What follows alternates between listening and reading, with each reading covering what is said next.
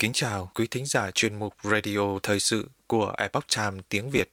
Hôm nay, chúng tôi hân hạnh gửi đến quý thính giả bài bình luận có nhan đề Lạm phát sẽ chuyển thành lạm phát đình trệ. Bài viết đăng trên The Epoch Times tiếng Anh do Hoàn Nguyên biên dịch. Mời quý vị cùng lắng nghe. Liệu lạm phát có chuyển thành lạm phát đình trệ với lạm phát đạt mức cao nhất trong 40 năm?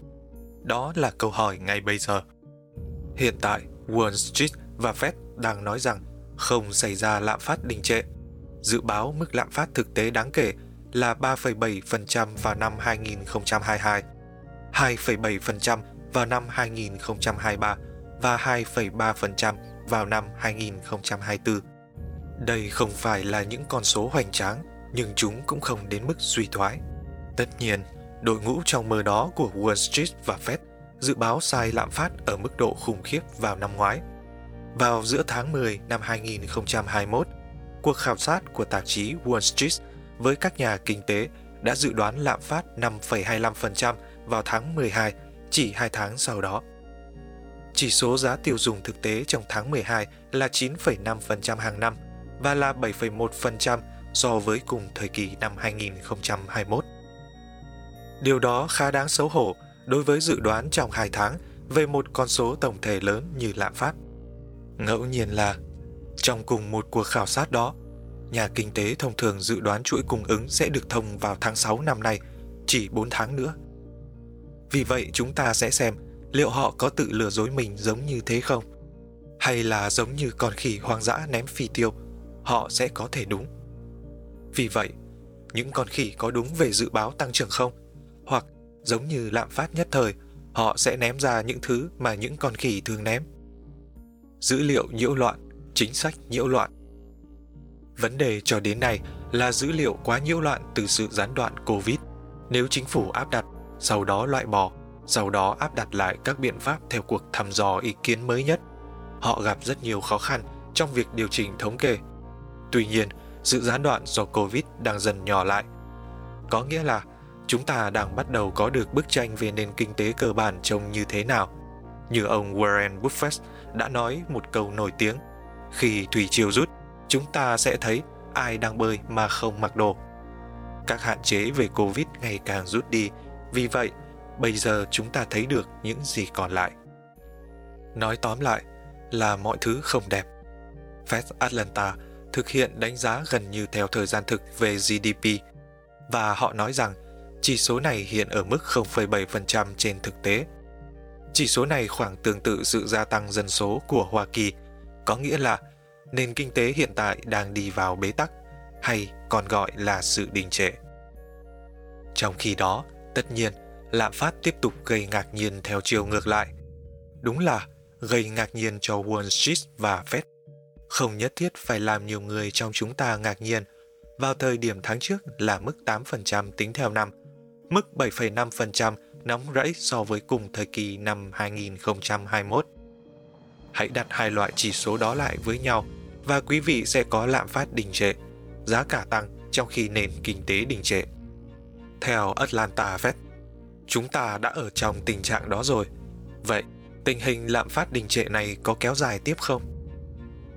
Tôi sẽ trình bày ngắn gọn những gì tôi nghĩ là các mối đe dọa đối với tăng trưởng và khả năng mà tôi nghĩ là tình huống rằng chúng ta tự chấn an bản thân và quay trở lại mức tăng trưởng khá mà có hoặc không có lạm phát. Hoặc, mặt khác, trường hợp bi quan trong đó nền kinh tế rơi vào cảnh lặp lại của những năm 1970, giá cả tăng vọt, việc làm khan hiếm, các thành phố lạc hậu và sự suy giảm quốc gia.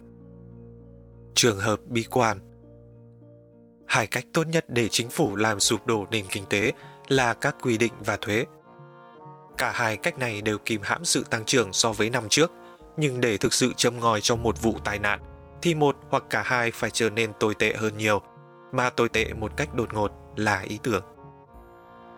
Hiện tại, các đợt tăng thuế lớn là điều không xảy ra trong tương lai gần. Điều này là do ông Joe Biden và các nghị sĩ của Quốc hội không được ưa chuộng và có lợi thế đa số rất nhỏ trong khi đồng thuận ở DC là Đảng Cộng Hòa sẽ tái chiếm Quốc hội vào năm 2022, chấm dứt giấc mơ tăng thuế của những người điều khiển ông Biden. Tất nhiên, một số tiểu bang đang cố gắng tăng thuế như California, nhưng các tiểu bang chỉ có thể tăng quá nhiều trước khi các công ty bỏ trốn. Thật vậy, với rất nhiều người lao động có thu nhập cao hiện được tự do về địa điểm nhờ vào chính các đợt phong tỏa Covid đó, các tiểu bang như California có thể thấy một điều gì đó mới mẻ. Hàng ngàn gia đình với thu nhập 6 con số chạy trốn đến Arizona, Texas hoặc Florida. Vì vậy, với những ràng buộc đó, tôi không nghĩ rằng thuế làm chúng ta sụp đổ, trừ khi người Mỹ thức dậy vào một buổi sáng và quyết định rằng họ khá thích ông Biden. Tôi sẽ để quý vị tự tính toán xác suất đó. Tuy nhiên, điều khá đáng sợ là các quy định. Việc tăng quy định theo kiểu năm 1970 giống như thuế bị vô hiệu hóa do ông Biden không được ưa chuộng và lợi thế đa số rất nhỏ của quốc hội. Nhưng vẫn còn rất nhiều thiệt hại có thể đến từ các lệnh điều hành của ông Biden, viết tắt là EOS. Nếu quý vị không phải là người Mỹ hoặc nếu quý vị bàng quang một cách vô tư về DC, thì trong hệ thống của Hoa Kỳ, EO là những quyền lực trên phạm vi rộng mà một tổng thống phải áp đặt nhiều yêu cầu và hạn chế khác nhau trên toàn nền kinh tế.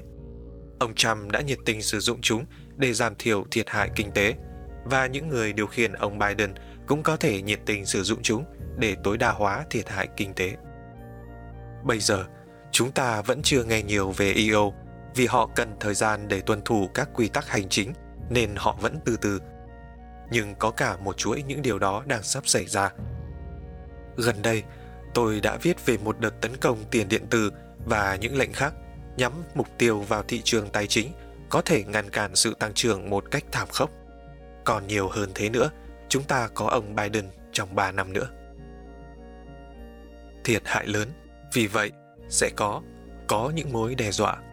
Nhưng điều quan trọng là phải nhìn tổng thể và nhớ rằng đất nước Hoa Kỳ không chỉ có chính phủ, có 300 triệu người trong chúng ta đang xây dựng, sáng tạo, hối hả tìm cách giải quyết những thiệt hại của chính sách từ chính phủ. Thực tế này đã được ghi lại một cách độc đáo trong câu trả lời nổi tiếng của ông Adam Smith trước một đồng nghiệp đang hoảng sợ về chính sách. Chàng trai của tôi có rất nhiều sự đổ nát ở một đất nước. Các chính sách luôn có vẻ rất kinh khủng từ xa, nhưng chúng ta là những người thường tìm cách để đánh chúng thành những con sóng nhỏ khi chúng vào bờ. Không phải với mọi chính sách, những năm 1970 đã xảy ra, nhưng hầu hết là như vậy. Thực tế này có nghĩa là ngay cả một loạt EO mới liên tục cũng sẽ gặp phải sự nỗ lực chăm chỉ hàng ngày của thế giới của 300 triệu người Mỹ mà các quan chức và chính trị gia đang cố gắng tiêu diệt. Gần đây tôi đã xem một chương trình truyền hình mà chính phủ địa phương đóng cửa một cây cầu mà một người khai thác gỗ cần. Và phản ứng của ông ấy là thả nổi lại một chiếc xà lan đã bị chìm, bịt nó bằng cái doằng của bồn vệ sinh 10 đô la và vận chuyển các khúc gỗ. Nhân con số đó với 300 triệu và Hòa Thịnh Đốn đang phải chống đỡ lại một đội quân, nhiều đội quân, khi Hòa Thịnh Đốn đang cố gắng phá hủy nền kinh tế của chúng ta. Để minh họa cho sức mạnh quân đội nhân dân này, ngay cả những năm 1970, khi thất bại chính sách tồi tệ nhất trong đời, tăng trưởng GDP thực tế đã giảm xuống. Vâng, nhưng nó đã giảm từ 4,5% trong những năm 1960 xuống còn 3,2% vào những năm 1970, giảm 1 phần 3. Chắc chắn, sự sụt giảm 1 phần 3 đó có nghĩa là hàng triệu người thất nghiệp và các thành phố sụp đổ. Nhưng sự sụt giảm này không có nghĩa là chúng ta đang ăn thịt mèo nhà và sử dụng các nỏ hạng nặng phòng thủ cho các trạm xăng. Họ phá hủy, chúng ta xây dựng và có nhiều người trong số chúng ta hơn chúng. Giờ đây, bất cứ điều gì có thể xảy ra và các mối đe dọa đối với nền kinh tế thực có thể tăng vọt nếu Hòa Thịnh Đốn đồng ý về một kế hoạch đủ ngu ngốc. Nhưng với sự không ưa chuộng rõ ràng của cả ông Biden và Quốc hội, tôi nghĩ rằng các kịch bản thảm họa tiêu chuẩn về thuế và quy định khó có thể xảy ra. Thay vào đó, chúng ta tiếp tục khập khiễng với những chính sách tệ hại nhưng không thảm khốc mà chúng ta có. Phần kết Chính sách cho thấy chúng ta sẽ không nhất thiết sẽ phục hồi lại. Các loại thuế, quy định và phân phối hiện có đang khiến hoạt động sản xuất bị đình trệ, kéo theo các điều chỉnh chuỗi cung ứng và những kẻ ngu ngốc ở Hòa Thịnh Đốn có thể sẽ tiếp tục cả hai loại nguyên nhân này. Nhưng tôi không nghĩ khả năng xảy ra sự sụp đổ do chính sách gây ra là cao, Còn quá sớm để đặt cược vào khả năng với tư cách là một nhà đầu tư và dù sao, các khoản đầu tư của quý vị không nên dựa trên tăng trưởng kinh tế. Hãy chuẩn bị cho điều tồi tệ nhất, nhưng hãy đặt cược vào khả năng xảy ra cao nhất. Điểm cuối cùng, tất cả mối đe dọa này đi kèm với một cảnh báo lớn, Cục Dự trữ Liên bang. Tốc độ tạo tiền của Fed kể từ Covid là chưa từng có, trong khi bản thân Fed ngày càng thừa nhận các mô hình của mình là mù quáng. Họ đổ lỗi những hệ quả này do Covid, kết hợp những điều này lại với nhau và Fed thực sự là một chiếc xe hơi chạy vào ban đêm, rất nhanh, không có đèn pha. Đó là một mối đe dọa thực sự, có thể ở một mức độ chưa từng thấy.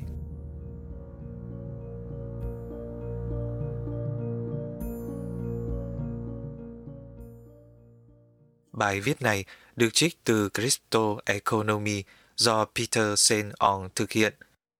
Quan điểm trong bài viết này là của tác giả và không nhất thiết phản ánh quan điểm của The Epoch Times. Quý thính giả thân mến, chuyên mục Radio thời sự của Epoch Times tiếng Việt đến đây là hết. Để đọc các bài viết khác của chúng tôi, quý vị có thể truy cập vào trang web itviet.com. Cảm ơn quý vị đã lắng nghe, quan tâm và đăng ký kênh. Xin chào tạm biệt và hẹn gặp lại quý vị trong chương trình lần sau. Kính chúc mọi điều bình an và tốt lành đến quý vị cùng người thân.